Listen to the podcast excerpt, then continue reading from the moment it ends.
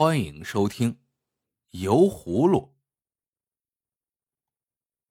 有家风雨家具店，老板叫胡和，外号老酒鬼。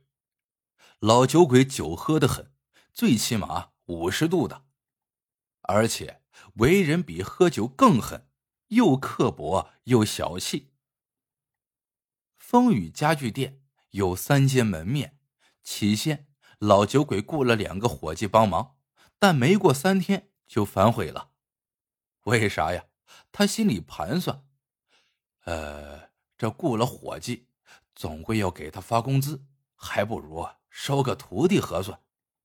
徒弟学徒学三年，按规矩再帮三年，满师出门时还要给我谢师钱。家具店又没多少技术可传，不就等于是找个人来替自己白干六年吗？这样的便宜事，不做白不做呢。这么一想，老酒鬼便把两个伙计给辞了，贴出告示，招收徒弟。老酒鬼招收徒弟的法子很特别，考试时只拿出几个酒瓶子。他问第一个来考的年轻人：“你愿意当我徒弟吗？”年轻人说：“当然愿意。”老酒鬼便点点头，愿意就好。我给你看样东西。说着，拿出一瓶白酒，问道：“这是什么？”年轻人看了看，说道：“是白酒，山西汾酒。”老酒鬼见年轻人不但识酒，而且知道产地，猜想他准是个酒鬼，立刻回了他。过了几天，又有一个年轻人来，老酒鬼问他：“你愿意当我的徒弟吗？”年轻人说：“当然愿意。”老酒鬼便点点头：“愿意就好，我给你看样东西。”说着，拿出一瓶黄酒，问道：“这是什么？”年轻人看了看，说：“是花雕，绍兴花雕。”五年陈的，老酒鬼一听，心想又是个酒鬼，不能要，于是也回了他。老酒鬼自己喜欢喝酒，为啥见来了懂酒的就不要人家呢？原来呀，他肚子里有自己的小算盘。他招徒弟的目的，主要是人家白给他打工。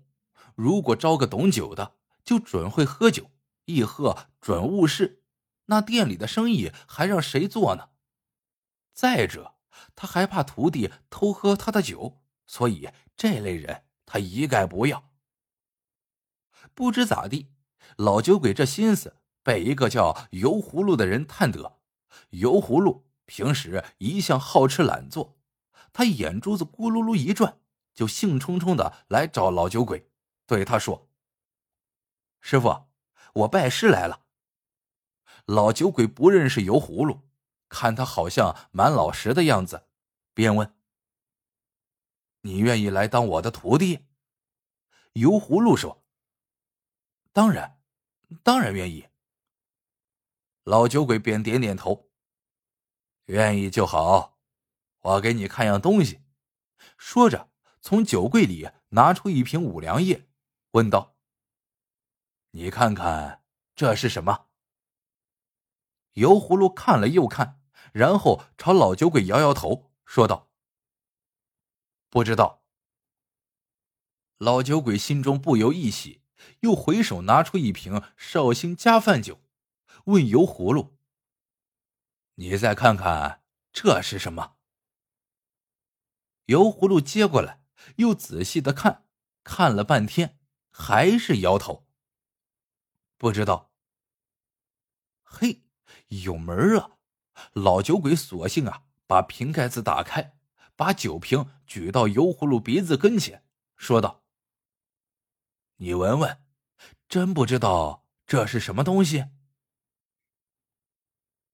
油葫芦用鼻子一闻，眉头一皱，往后一退，做出一副要吐的样子，说道：“师傅，您为啥要把马尿装到瓶子里去呢？”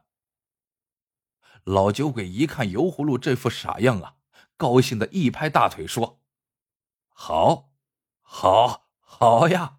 我可招到好徒弟了。”就这样，油葫芦成了老酒鬼的徒弟。开头几天，老酒鬼叫油葫芦干啥，油葫芦就干啥，而且干得认认真真，嘴巴里还师傅长师傅短的直叫。逗得老酒鬼像跌进了迷魂汤里，分不清东南西北。这一天，老酒鬼打牌赢了钱，买了一只老母鸡、一块火腿肉和几瓶酒回来，打算好好吃一顿。谁知刚踏进门，就有电话来了，说他们那里三缺一，叫老酒鬼快去。老酒鬼心想：今天我手气正旺。何不趁机多赢一些？于是就吩咐油葫芦：“徒弟，我打牌去了，明天早上回来，店里你帮我照看好啊。”油葫芦听话的点点头，说道：“师傅，您放心。”自打收了油葫芦做徒弟，老酒鬼这是第一次晚上不回来，所以他想想。有些不放心，便把火腿肉往墙上一挂，吩咐油葫芦说：“这东西价钱很贵的，你要给我看好了，别让猫啊给叼了去。”油葫芦恭恭敬敬的回答说：“师傅，您放心，我会看好它的。”老酒鬼又把老母鸡往后院里一放，说道：“这只老母鸡。”你也帮我看好了，千万别让隔壁大黄狗给叼了去。油葫芦头点的更勤了。师傅，您尽管放心，我记住了。最后，老酒鬼又把买来的酒放进了柜子里，对油葫芦说：“这几瓶装的都是砒霜，吃了要毒死人的，你可千万别去碰它啊！”油葫芦一听，忍不住肚子里暗笑。你以为我真不知道这是什么东西？不过他表面上仍然装出一副老老实实的样子，对老酒鬼说：“师傅，我干嘛要去碰毒药？我才不想死呢！您就放心去吧。”老酒鬼觉得自己该关照的都关照了，这才抬脚走人。谁想，老酒鬼这一走，酒葫芦立刻就来劲儿了。他赶紧关了店门，到后院把老母鸡捉来宰了，又把挂在墙上的火腿肉拿下来，洗净斩碎后塞进了老母鸡肚子里，然后把它放在锅里煮。没多少功夫，火腿肉酥了，老母鸡也熟了，油葫芦便打开酒柜，把那几瓶酒拿出来。往桌上边一坐，连吃带喝，将这些东西通通扫进了肚子里。然后他把碗筷和吐在桌上的骨头收拾收拾，把酒瓶子往地上一扔，就心满意足的往老酒鬼床上一躺，呼呼大睡起来。第二天天亮，老酒鬼钞票输的精光，带着一肚皮闷气回来。他进门。就闻到一股扑鼻的酒香，再一看，那几只酒瓶子歪倒在地上，油葫芦正四仰八叉的睡在他的床上。他顿时大惊，赶紧屋里屋外的看，发现挂在墙上的火腿肉没了，后院的老母鸡也不见了踪影，不觉火冒三丈，冲到床前，抬手就狠狠的朝油葫芦脸上扇了两个耳光。大吼道：“睡你个头！起来，你给我起来！”油葫芦睁眼一看，是老酒鬼回来了，赶紧从床上滚下来，跪在地上哭着说：“师傅啊，您走了之后，我在殿堂里做买卖，然后听见了院里有鸡叫声，急忙跑出去看，原来是隔壁的大黄狗把老母鸡给叼了去。”我拼命的追，但没有追上。我怕挂在墙上的火腿肉也被猫叼去，于是就急忙跑回屋里。谁知这时火腿肉已经被猫叼走了。我想想，师傅交给我的事情一件都没有做好，我还有什么脸面活在世上？我也不想活了，于是就把您放在柜子里的毒药拿了一瓶出来喝，竟然没死成，只好把另外几瓶也一起喝了，这才感到头昏昏沉沉的。师傅呀，您说我把这些毒药都喝下去了。为啥到现在还没死成啊？老酒鬼听了油葫芦这番话，心里像被针扎了一样痛，气得跺着脚直喊：“你，你这个该死的家伙！”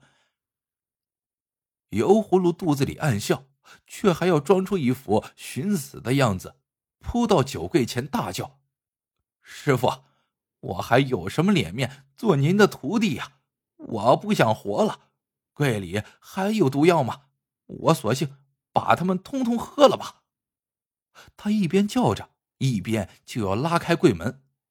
老酒鬼真是气不打一处来，大声咆哮道：“你不死，我可要被你气死了！”好了。这个故事到这里就结束了，喜欢的小伙伴记得一键三连，也欢迎各位小伙伴在评论区里留言互道晚安。好了，亲爱的小伙伴们，晚安，做个好梦。